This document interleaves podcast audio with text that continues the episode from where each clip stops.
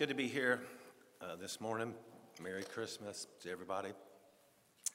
Uh, I was with a, a, minister of another faith a couple of Christmases ago. We sat down for uh, lunch as a, uh, with my company, and I remember him praying, He's the reason for the season. I said, Good Lord. he is the reason for everything, not just this season. We know as primitive Baptists, this, this wasn't probably the time that Jesus came in, into the world, but and Paul says to 2 Corinthians 9:15 says, "Thanks be to God for his unspeakable gift."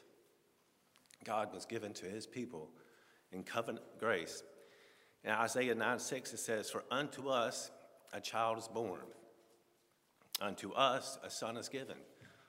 Well, we need to know who the us is in that verse.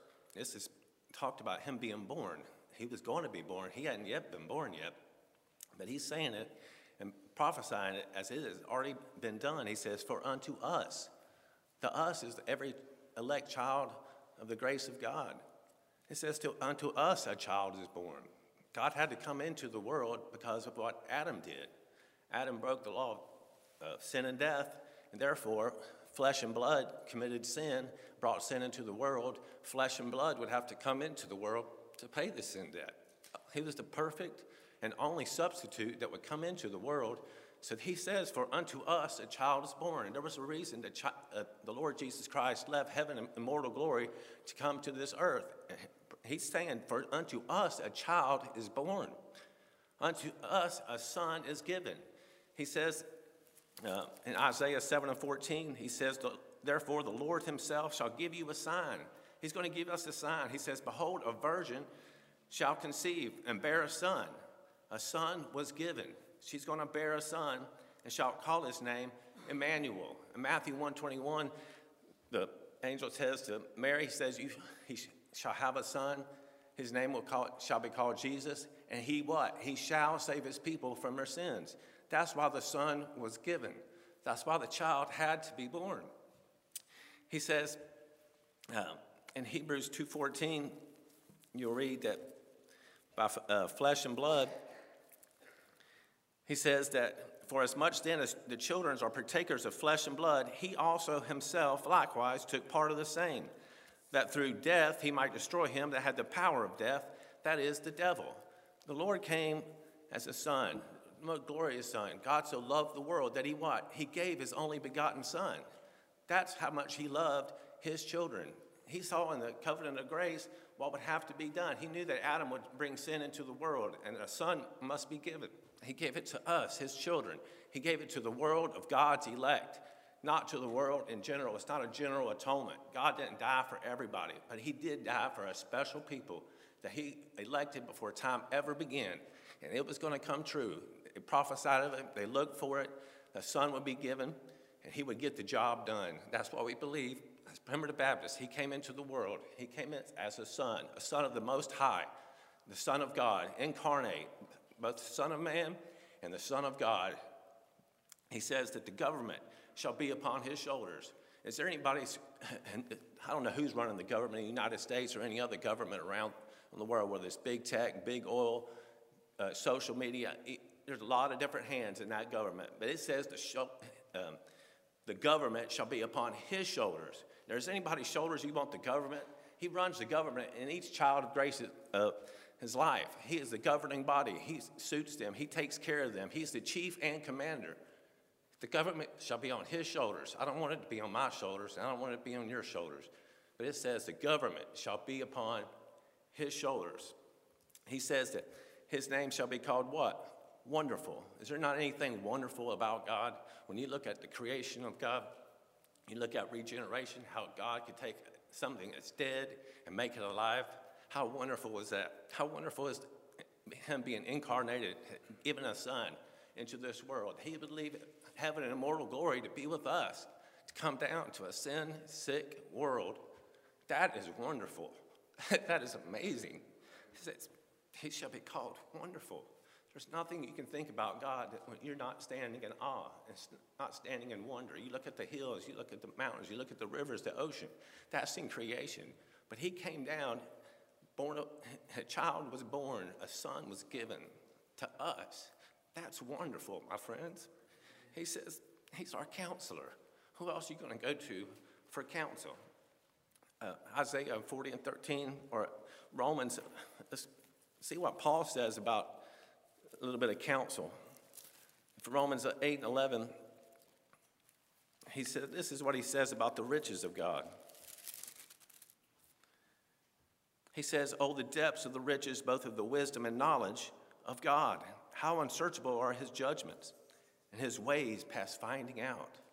The depth and riches of God Almighty, that he would sink down to, to earth for us. He would come into the world, incarnate. For unto us a child is born, unto us a son is given. He says his name is counselor. Who has instructed the Lord? He gives all wise counsel. He was at the age of 12 giving counsel to those in the temple. At the age of 12, how wonderful was that? Who are you going to get your counsel from? God gave his counsel throughout history. He, he gave his counsel to those who are poor and needy. He gave counsel to which ways we should go, the straight and narrow way, not the broad and wide way.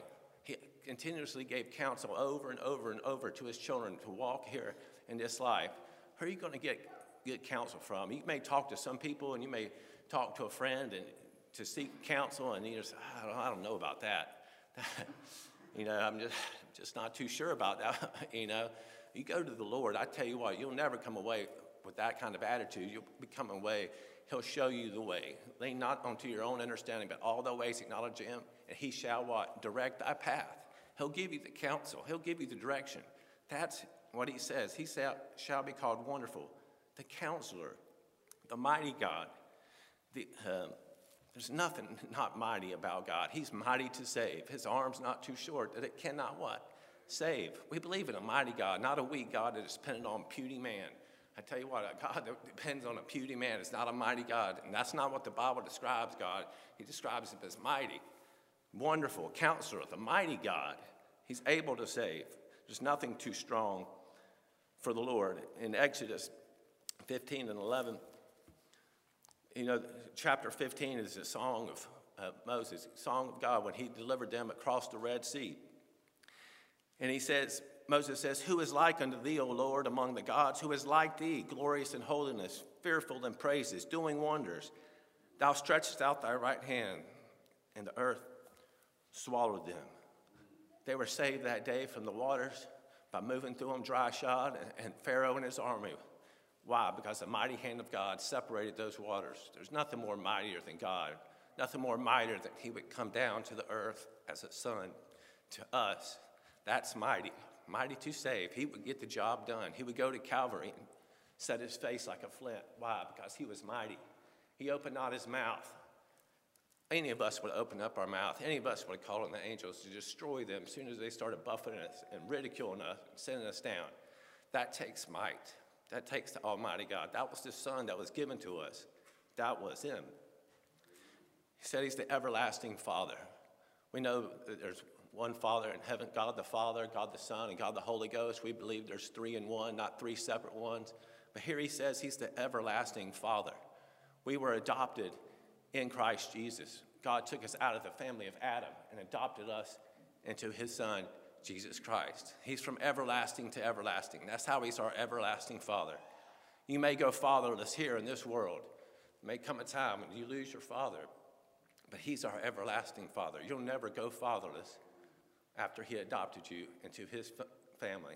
You'll have Jesus Christ forever and ever and ever. He is your everlasting Father, and He's the Prince of Peace. There's nothing more peaceful. He brought peace by what? By reconciliation. We were enmity against God. When He went to the cross, He reconciled us or made peace between us and the Father. He's the Prince of Peace. He's the Prince of God. He's the Son of God. A son was given. He's the Prince of the King. He is the Prince of Peace. He, when you come down to it, and you come down to thinking about things and you think about this day, you need to think about the child that was born, the son that was given, he says that uh, in John 14 and 27, he says to the disciples as he was about to leave, leave the earth, go back to the Father. He says in uh, 14 and 27, he says, Peace I live, leave with you, my peace I give unto you, not as the world giveth. See, the world gives is not mighty, it's not a good counselor like God is.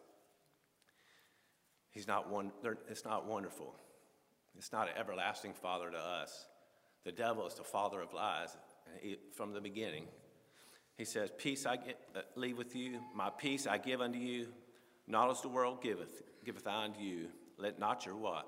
Let not your heart be troubled, neither let it be afraid. When you think of the child, you think of this, the son, you think about the government being upon his shoulders. He's our commander in chief. He's not going to let you down.